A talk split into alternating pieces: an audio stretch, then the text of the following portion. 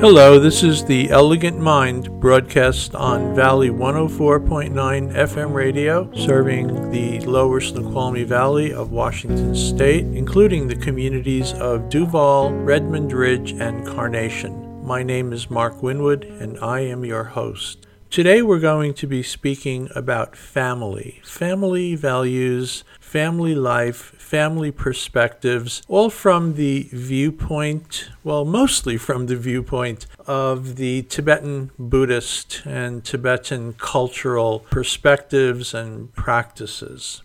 Before we begin our discussion, I would like to pay some thanks to the originator of the music that you hear on this program, the introductory music, the music at the end of the program, and then during each program, a cut, a song. This uh, music is created and performed by Bobby Vega, Bobby is a San Francisco Bay Area musician. He's a bass player. He has been playing music for many years with just about every big name, if you will, every big name that has originated or come through the San Francisco Bay Area over the past 30 years. Bobby's a friend, and he has very graciously allowed me to share his music as I would like throughout this program.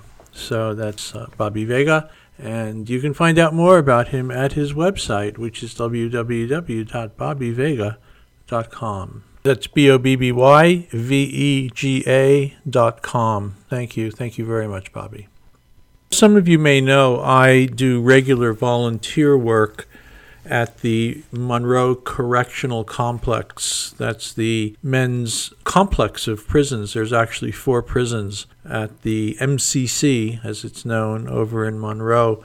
And I am there hmm, probably five or six times a month working with inmates in two of the two of the units there and we talk about all things Buddhist. We do some meditation, we answer questions, conversations, and so on. And this past week, there was an annual event that took place. It's called the Buddha Fest. And at the Buddha Fest, there are the inmates uh, attend. There were probably, I'd say, 75 or 80 inmates, and they are allowed to invite their family members, friends, significant others, and so on. And the Buddha Fest lasts maybe about three hours, and myself and other Buddhist volunteers were there to to kind of run the program. We did some meditation, we did some prayer, and so as I uh, as I arrived, I saw the program that was being handed out, and saw that I was scheduled to give a 15 minute Dharma talk on family values. I had no idea that I was going to be speaking formally in that way. So as the as the event went on, I, I was thinking about well, what what am I going to say here?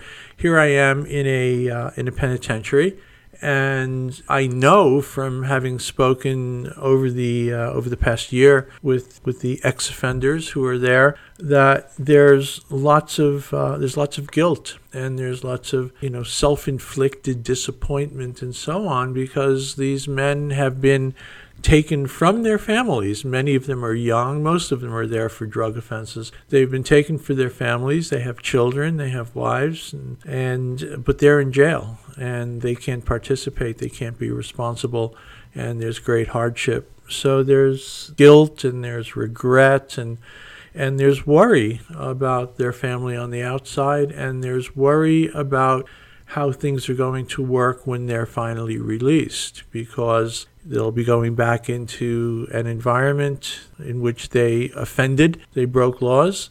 The same people will be there, the same situations will be there, and and perhaps the same temptations are going to be there and they worry about even though they're doing really well while they're serving their term and and but what happens when they're no longer incarcerated when they're no longer in that environment and they're out. So they worry about family and their effects on the family and their abilities to be able to support their families so I spoke about not specifically family, although I certainly mentioned it, but I, I talked about really in terms of the Buddhist ideas of interconnection and interdependence. I talked about, well, what is family and what is extended family?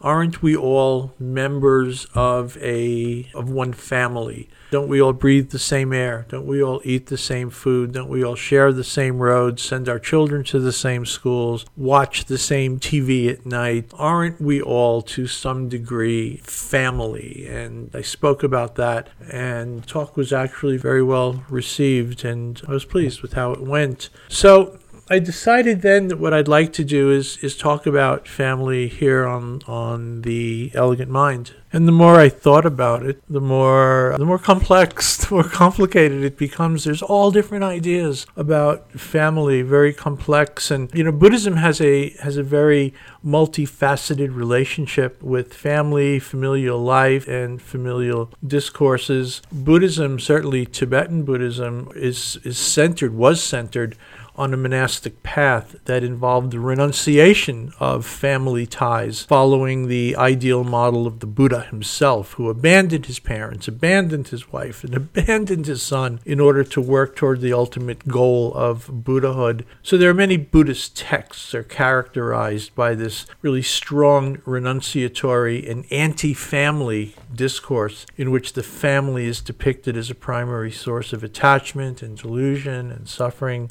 But yet, in order to survive, Buddhism, monastic Buddhism, also relies on a surrounding community that is organized on a familial basis. So, in practice, Buddhism really accommodates and supports the family in multiple and diverse ways. For example, giving pastoral advice on the conduct of familial life by promoting practices supportive of fertility and procreation and the productivity and success of the family, and sometimes even in therapeutic ways by inserting itself as a necessary partner in the relationship between parents and children or living families and even with deceased ancestors. So it's really kind of impossible to characterize the relationship between Buddhism and the family in any singular way. What I'd like to share with you is a teaching from Siddhartha, the Buddha, the awakened one. He delivered many discourses on the life of lay followers. Those are the non monastic, ordinary people like you and me, most of us, you and me. And in one of these discourses, one of these teachings that he gave, which is known as the Sigalovada Sutra, the Buddha talked about the roles and responsibilities of members within the family and within the society. And in this teaching, he defined the ideal relationships that the lay follower should develop with respect to his family and the society at large. These relationships are based on the acceptance of reciprocal responsibilities between people. That word responsibility we always encounter, whatever we're doing with the Buddhist teachings, with the Tibetan ways, the Tibetan mind sciences or life sciences. That word responsibility always creeps in. It always creeps in. So the Sigalovada Sutra goes like this. One day, the Buddha saw Sigala bowing to the six directions, that is, bowing to the east and the south, the west, the north, above and below, immediately after his morning bath. Sigala had promised at his father's deathbed to observe this ritual faithfully. It was then believed that when people practiced this ritual, they were honoring the gods residing in the six directions, and as a result, these gods would be pleased and bestow good luck, happiness, and prosperity on them. But Siddhartha had a different view. He had different ideas. And he explained to Sigala the meaning of paying respect, the true meaning of paying respect to the six directions. He said that the East represents the parents, the South, the teachers, the West, the spouse, the North, friends, above religious teachers, and below employees. The six directions represent the six types of human relationships, namely those between parent and child, teacher and pupil, husband and wife, friends, religious teacher and disciple, as well as employer and employee. Thus, honoring the six directions means fulfilling one's responsibilities in each of these relationships as every person assumes several roles in life, whether as a parent, a child, a friend, or employer. He has to be aware and fulfill his responsibilities in each of these roles. So, honoring the six directions really means fulfilling one's reciprocal responsibilities in these six social relationships. And through fulfilling one's responsibilities, one can achieve harmony, security, and prosperity, both within the family and in the society as a whole. So, getting back to the talk that I gave at the correctional complex, the idea and the notion of extended family, of treating everyone or perceiving everyone as being a member of the family, of our family. And I'm reminded of a of a story that I heard a while ago. This comes from Ram Dass. Some of you may know of Ram Dass, Richard Alpert. Ram Dass, Richard Alpert was a well before he was Ram Dass, he was Richard Alpert, and he was a psychologist at uh, he taught at Harvard and became hooked up with uh, Timothy Leary, who was also a psychology professor at Harvard. This is in the 60s and got involved with the, the psychedelic drugs uh, with Dr. Leary. And one thing led to another, and they were both fired. They were both removed from their teaching positions at Harvard. Leary went on to become the spokesperson here in America of the tune in, dropout movement. And Alpert went to India and he traveled around and he and he discovered a, a guru by the name of Neem Karoli Baba Maharaji, as he was known. And he he studied, he learned various disciplines and meditation practices and so on. Then came back to America and became a teacher, an author, a teacher, spiritual leader. And, and he wrote a book. He wrote a book that is very, very, very famous. It's called Be Here Now, which is a it's kind of a three-part book in which he describes the, in Western terms, he describes the journey inward, the journey to awakening. And as the story goes, his his father was a was an attorney, was a railroad president up in Boston, an attorney, very high powered, very materialistic and and ambitious attorney. And Ram Dass, now called Ram Dass, named Ram Dass by his teacher, authored a book and the book was printed. It was printed in New Mexico, I believe, and it was beautiful, beautifully illustrated book and and hardcover and and something that looked quite expensive. And he brought a copy of the book to his dad, and his dad looked at the book and said, "Wow, Richard, you know this is a this is a really nice book. This is really nice. How how much are you going to charge for it?" And Richard Ram said, "Well, we're going to sell these books for twelve dollars." And his father said, Twelve dollars? This is a this is a seventy, eighty dollar book. Why only twelve dollars? How could you only charge twelve dollars for this? Come on, get smart, will you? This is worth way more than twelve dollars. So Ram Dass answered his dad and he said, Well, you know, do you remember when Uncle Henry got in legal trouble? Do you remember when he got in legal trouble around that car accident?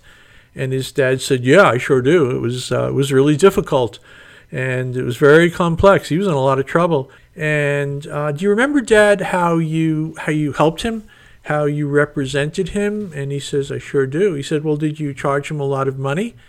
And his dad said, Well, no, it's Uncle Henry. Why, how, how, could I charge Uncle Henry money? How could I charge him too much money? And Ram Dass said, Well, that's exactly the point with the book. Who's not my family? How could I charge people, some people more and other people less? Everyone is Uncle Henry, the way I see it. This idea of family and treating everyone fairly and respectfully as family members. Everyone is Uncle Henry. It's a story that stuck with me. And you know, we all live in very traditional ways and we have our family members and our children and they share our name and grow up in our homes and and this is family and we treat them with love and we treat them with caring and we treat them with respect and support and we try to, to always be there to the best of our ability if and when we're needed. So I guess it leads to the question, and I ask you to consider who is not who's not family? Who is not worthy? Who is not who wouldn't be included in your perspective of family in terms of your relationships and the sharing of yourself and patience and generosity and enthusiasm? And who's not family and why who's not and why? Something to something to consider. Yes i guess it's very buddhist in its thought talking you know interconnection and so on. And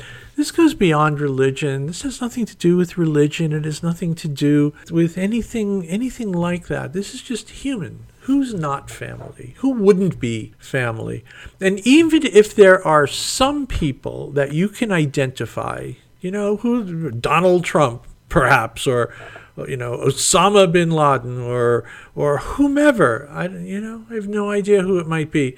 But even if there are some people that you can look at and point to and say they are not my family, everyone else is. Everyone else is included besides them. Everyone else is included. So this idea of family, family values, family relations.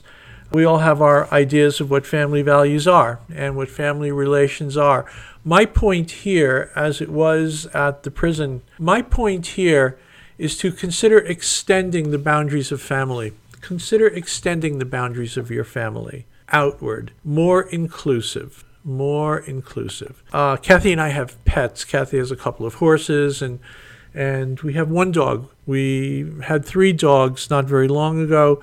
But all three dogs are elderly, and two have had to be put down in the past couple of months, including last week. And Kathy has always, always said her animals are her family. They're her family. This is her her family. And I understand. I understand what that means. It doesn't mean that they share the same parents. It doesn't mean that they have, you know, the same DNA or anything like that. When she says that the animals, her pets, her horses, her dogs, are her family, she's talking about her umbrella of love and caring and being responsible to. That's what she's talking about. Her animals are her family.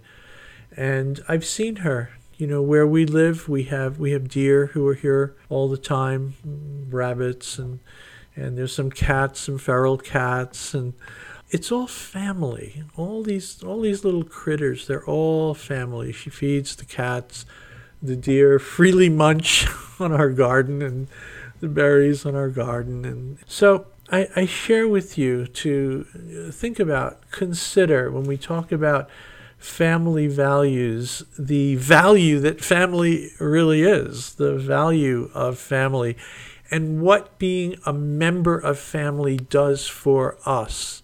What it does for us, it opens our heart, it opens our mind, it provides and produces a sense of togetherness, of confidence, of compassion, of loving kindness. To consider others as family helps us. It, it energizes us, it strengthens us. So I ask you to think about family and the notions of family. And while you're doing that, I'm going to play some music, some Bobby Vega music. The name of the song is Run With You, and it's on Bobby's Matters of the Heart CD. We'll see you on the other side.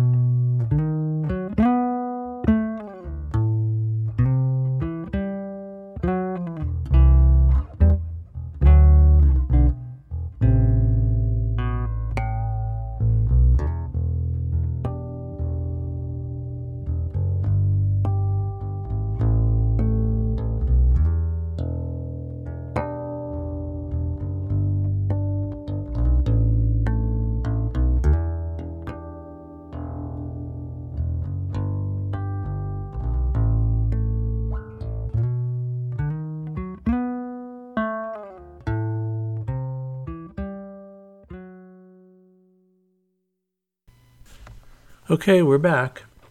You know, I remember one of the first teachings, if you will, that I had on family and the Tibetan notions of family, uh, from which all the ideas of family values and perspectives and the preciousness all all come out of the the ideas of what is family and this was uh, 2006. It was December of 2006. So this was 12 years ago.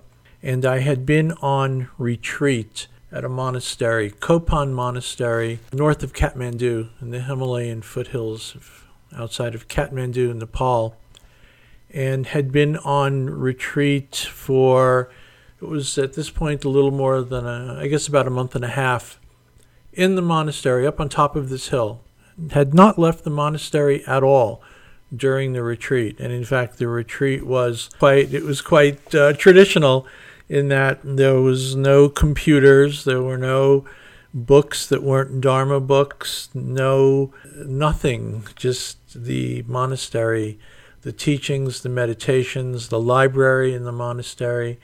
Everything that we did was guided by the by ringing of gongs and bells and very, very retreatful, very quiet, very beautiful. And this hilltop monastery is not too far outside of the city of Kathmandu, which is a bustling Asian city. And we would sit at times in the garden and we'd look down the hill into the city, the haze of the city, watching the airplanes land, the airport, the jets taking off and landing. And depending upon how the wind was blowing, there was a general din, kind of a, a low hum, I guess, a noise, a hum of city noises that would emerge out of the city. And there we were on this lovely, lovely retreat, just focusing on Dharma and working with our minds and experiencing all the retreatants, experiencing a really profound sense of, of support for one another and caring for one another.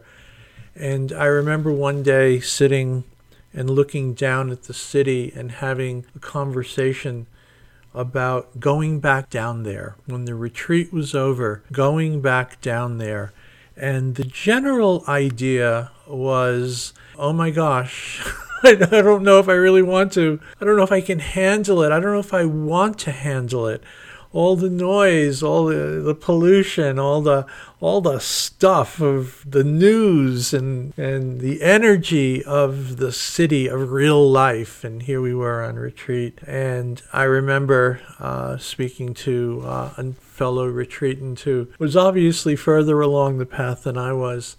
And he just started laughing and he said, No, no. He said, That's family. That's all family now what we begin to see here, what we begin to learn up here on the hill, is that we're all connected.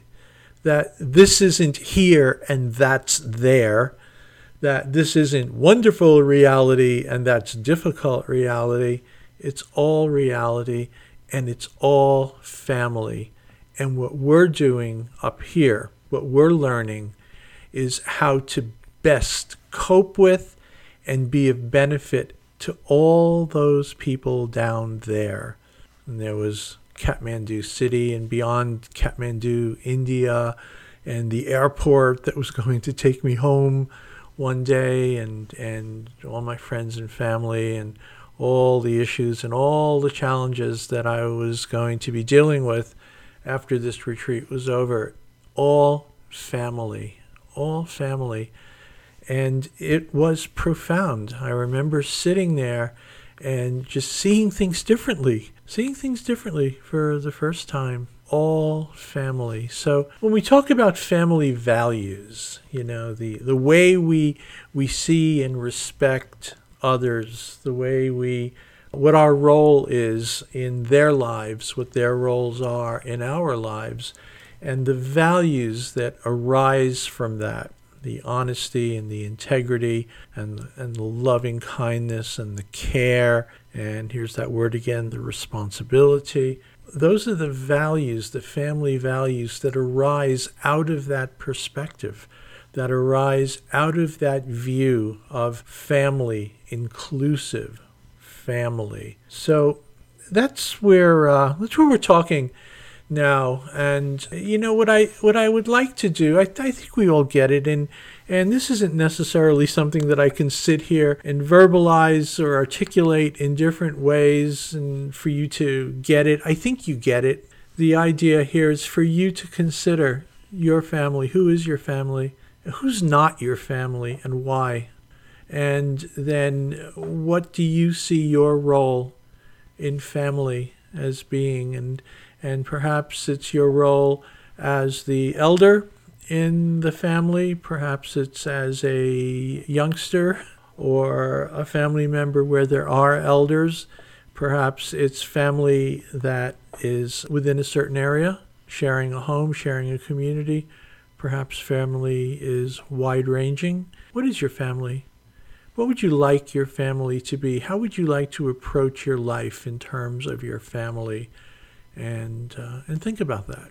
Consider that the Tibetan way is to introduce an idea, introduce a thought, and then analyze it, contemplate it, chew it over, think about it, and see what emerges. See what survives that process of analysis. See what's important, what rings true, and then think about it very, very deeply and very, very carefully and begin to understand how you can integrate those ideas and those realities into your perspectives, your perceptions, your intentions, your motivations, and then your activities, your engagements. So spend some time, if you will, with family what I'd like to talk about and what I think might be instructive is to take a look at some of the Tibetan ideas, some of the kind of the maxims of family, and in particular, the notion of parenting. You know, family, family values, family ideas, family relationships are often formed for the children, for the young ones at very young age at very young age, and the Tibetans have perspectives on this. You know, the certainly not all Tibetans are wonderful, wonderful people, but I will tell you that in my experience, there is a kind of a pervasive niceness, a pervasive caring and consideration and confidence that the Tibetan people have, and it's uniform, it's universal and it can only have come out of the culture in which the children were raised. So that's the starting point for the Tibetan ideas and values and sciences and spiritual practices and all those things, all those things that are beautifully Tibetan. It all starts at a young age. So I'd like to share with you some of the Tibetan notions of child rearing beginning at a very young age and what is considered to be important and what is uh, what is practiced in the home and in the community. I remember when I was in Dharamsala, India. I was I've been there a few times, and the longest time I was there, I was volunteering. I was helping Tibetan refugees with conversational English. I'm not an English teacher I'm not an ESL teacher, so I wasn't teaching formal English as a second language, but I was teaching conversation. And I had a room full of students, adult students, mostly women, who I was, I guess it was every other day, I'd spend a couple of hours with them after they had their formal English teaching. And we got to know each other. We got to grow very fond of each other and as much as I was there to help these folks speak English and understand English, they were there and really curious about me, you know, an, an American guy. And I remember early on conversation where they asked me if I had children. They were very interested in my family. And they asked if I had children. And I said, yes, I did. I had six children. And they were all so happy and I said, yeah, three boys and three girls, and, and, and they're all healthy and they're wonderful children. And, and there was just so much joy. And then they asked me about my wife, and I was divorced. I had been through two divorces. I had no wife. And I explained to them no wife. And the they became crestfallen. There were tears. There was sadness. There was absolute sadness in the room as I explained that my marriages had ended. My the kids' mothers are still alive, but they're not my wives, and we're not family in that way any longer.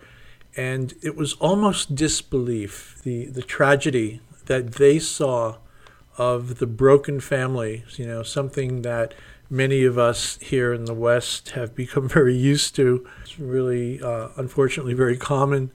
But to the Tibetans, it was just unbelievable. It was how could how could that happen? And they cried not for me, and I'm not even sure they cried for my ex-wives. They cried for the children.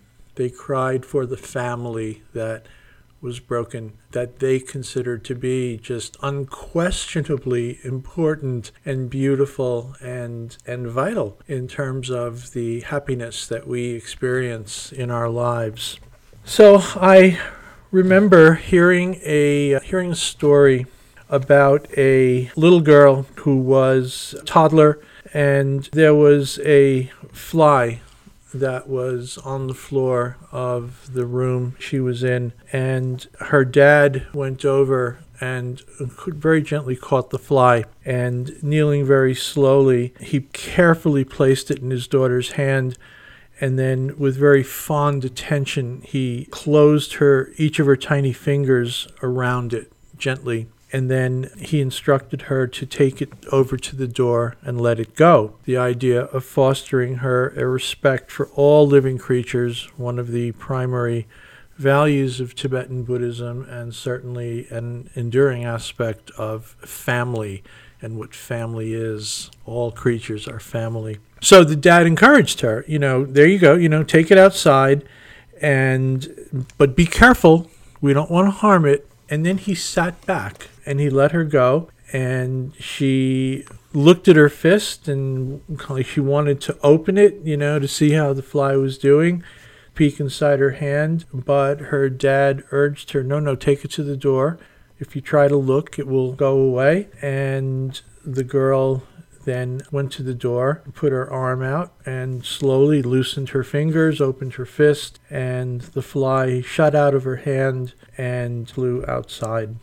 So, what is this about? Well, it's it's a story. I believe it happened. It's a story. It was recounted to me as though it was true. In helping free the fly, Dad tried to teach his daughter to feel a sense of caring and respect for all life, including even the life of a small fly.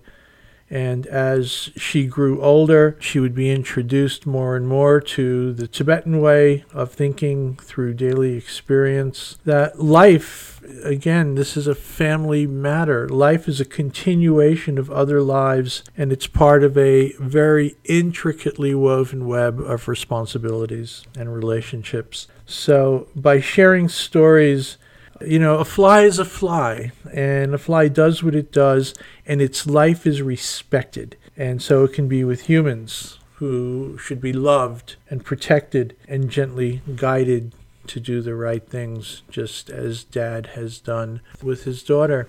The Tibetans, in terms of infancy, and as I said earlier, this all begins at a very young age. The Tibetan outlook is that babies retain special gifts and sensitivities and capacities that adults no longer have. So it's believed, for example, that children can see and hear things that adults cannot perceive.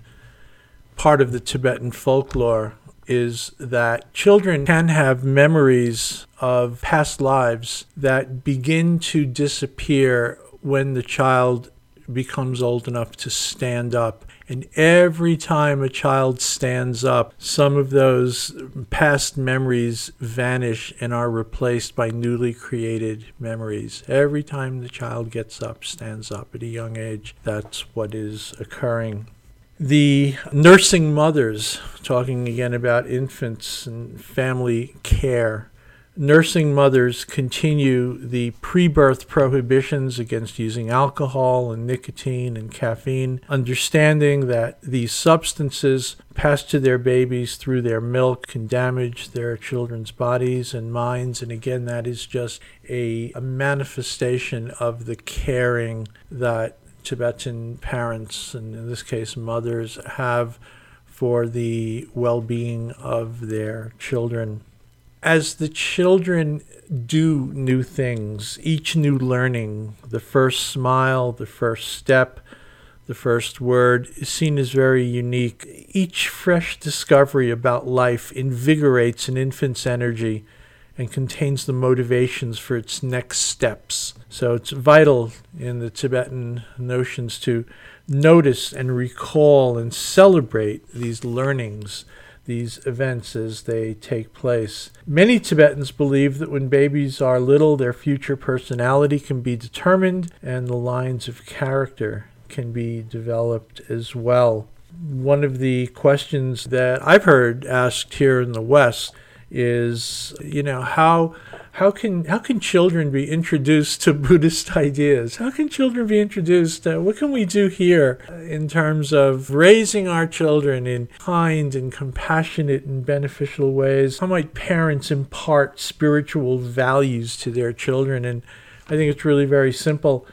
I think if parents practice and embody these values, children will learn them. And if parents do not, practice and embody the values that they're hoping that their children cultivate, the children will have little interest in them. Perhaps when they get much, much older and are away from the parents and out of the house, and there's some maturity that takes place, um, perhaps then they will invigorate some interest in these practices. But if they don't see them in the house from the parents, from the siblings, from the family, the immediate family, probably will have very little interest in them. So, there again is that word responsibility the responsibility of the parents, the responsibility of everyone in the family, everyone outside of the family. A responsibility to treat everyone as though they're inside inside the family because really truthfully they are they are so again, one of the the gems of Tibetan wisdom concerning early childhood is, is a celebration of significant steps in the child's development. This is really Tibetan Tibetan wise a, a core value. It's essential to recognize each step mark the quality of deep feeling and honor, a sense of connection to the ongoing life that is occurring. Children, it's believed, have a natural phase of simplicity of mind before child is, is developmentally ready to interrelate experiences. So senses and emotions and thoughts uh, sometimes are, are still tied into past experiences. And again, some feel, some Tibetans feel that this beginning mind allows the child to have communication with spirits that adults do not usually have.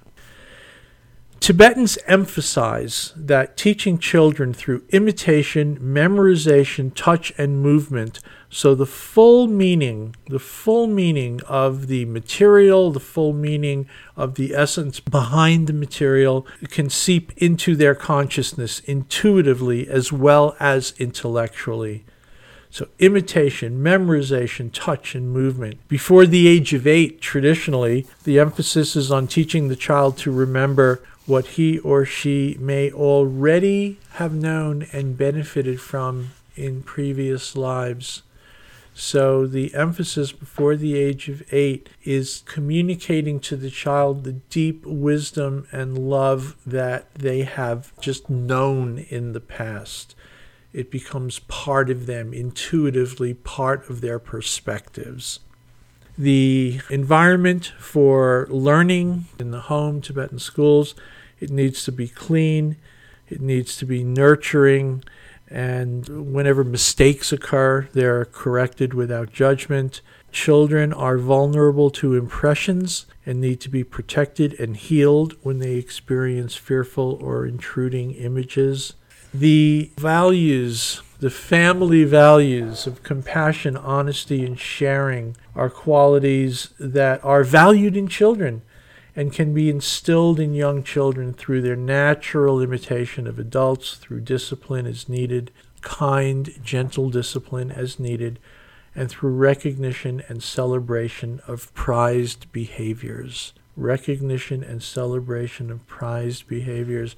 You know, it brings to mind at some point, at some place in my past, I was listening to an interview with a relationship counselor, and she made the point that people are like dogs, and dog trainers know that the way to train dogs is not to yell at them or be loud when they do something wrong, but it is always to compliment and support positive behavior and it was this relationship psychologist said well that's exactly the way we need to be in our relationships with our family members and with our spouses and our partners and our loved ones and our friends is forget about reprimanding them forget about yelling at them forget about nagging them. But when they do the right things be loving and kind and supportive. That's how you train. And and the tibetans are all over that. They're all over that the idea, the valued qualities that we have can be instilled in young children through natural imitation of adults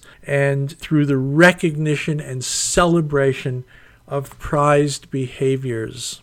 Harmony in relationships is also highly valued. It is important to teach even very young children how to interact with harmony rather than competitively with other children, adults, animals, insects, and all sentient life. The Tibetans believe that from the very beginning, children should be taught about rebirth and the cyclic nature of life, and to be part of a family should be instilled in children to be part of a family to have been given life by a mother and a father is highly prized to be a part of a community of people who share life together at many levels is also considered sacred.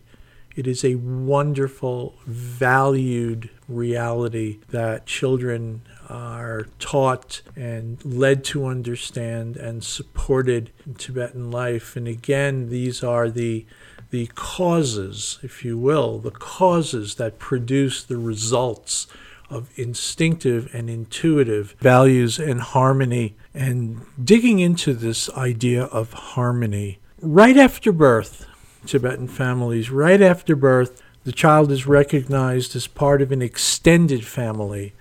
The newest child is considered special, but the main priority is to bind the child into the family and community. Some sibling tensions exist, they always do, Various things may arouse sibling discord, such as one child's jealousy of another, but these difficulties are seen as normal, and as a remedy, Tibetan parents insist that siblings or friends reconcile immediately after a disagreement. Children are, again, strongly encouraged to keep harmony. Parents often tell the elder child to give his or her toy or whatever it was that caused the argument to the younger child. The focus is not on understanding how each child feels. It's not on pacifying the hurt child or teaching the children to say what they need, as happens here in the West. Rather, the focus is on bringing harmony between the two siblings. This emphasis on harmony and getting along is strong in Eastern culture, certainly to Tibetan culture. And children learn quickly that giving rather than competing is praised. They learn skills and strategies to work out their differences without causing distress to anyone else. In many ways, this approach adds continuity and strength to the family, to the culture, and to the community. And I know that such a practice, it seems fundamentally different from the attitude here in, in our culture, which tend to work largely from a different perspective, where an individual's feelings come first. The United States was built on the expression of the individual, and most Westerners feel it's important to have their side of the story heard and their feelings and perspectives understood before they can work harmoniously with others.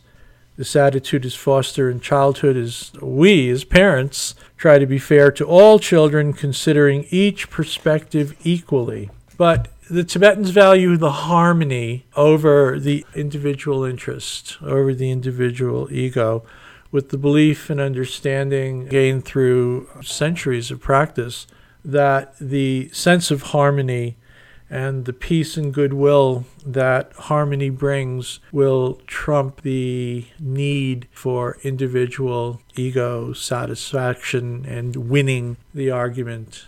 And again, as I've said many times in this program, these are the fundamental states of mind that allow for the instinctive, intuitive, and automatic arising of what we call family values freely shared among everyone in family, in household, in school, in community, in workplace, in town, on the planet. It just goes out and out and out and out. But those values need to be intuitive and they need to be emerging or blossoming or arising from the source. So, again, this is Mark Winwood bringing you the elegant mind here on Valley 104.9 FM radio in the Snoqualmie Valley of Washington State, streamed on the internet at www.valley1049.org. And we've been talking about family values and Tibetan practices and the elegance of mind. And I just like to summarize, bring this to a conclusion. You know, one of the things I hear a lot, it's kind of out there in the culture, is that very often Buddhist or Tibetan non attachment, the idea of non attachment is misconstrued as meaning not loving, not loving that the purpose of Buddhist practice is to renounce our families and unattach and, and become neutral or whatever whatever that uh, non-attachment means. But no, no. The purpose of Buddhist practice, the purpose of Tibetan practice, of the Tibetan mind sciences, the functional, practical purpose of these practices is not to renounce our families or our communities but to shed the habits of self protective clinging that prevent us from loving them more unconditionally, more powerfully, more enjoyably. The greater and more unconditional our love for others, the greater our wisdom that sees through and compassion that feels through the thought habits that bring about over and over and over repetitive communal suffering. The mutual care that family life expresses is our Buddha nature. It's our Buddha mind, our Tathagata Garbha, our Buddha essence. And it actualizes itself in the most palpable and tender ways through family life. You know, one, again, one, one notion, one idea, and perhaps the idea that I'd like to leave you with, in addition to the inclusivity of family, the idea of who's not my family and why would that be is just the idea if parents impart spiritual values to their children, wise values, loving values, values of confidence and patience and joy and generosity.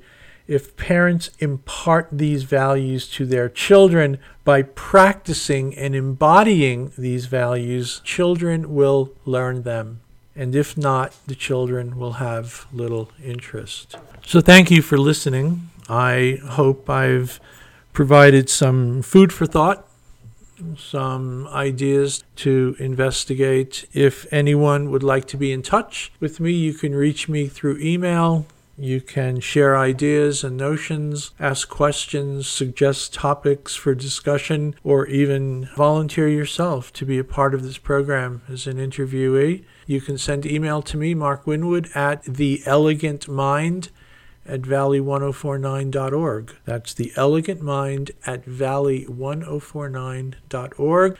You can come to our teachings, Chenrezig Project teachings, every other Thursday at uh, Longevity Foods in Duvall. And all that information is available on our website, www.chenrezigproject.org. That's C H E N R E Z I G project, P R O J E C T, dot org.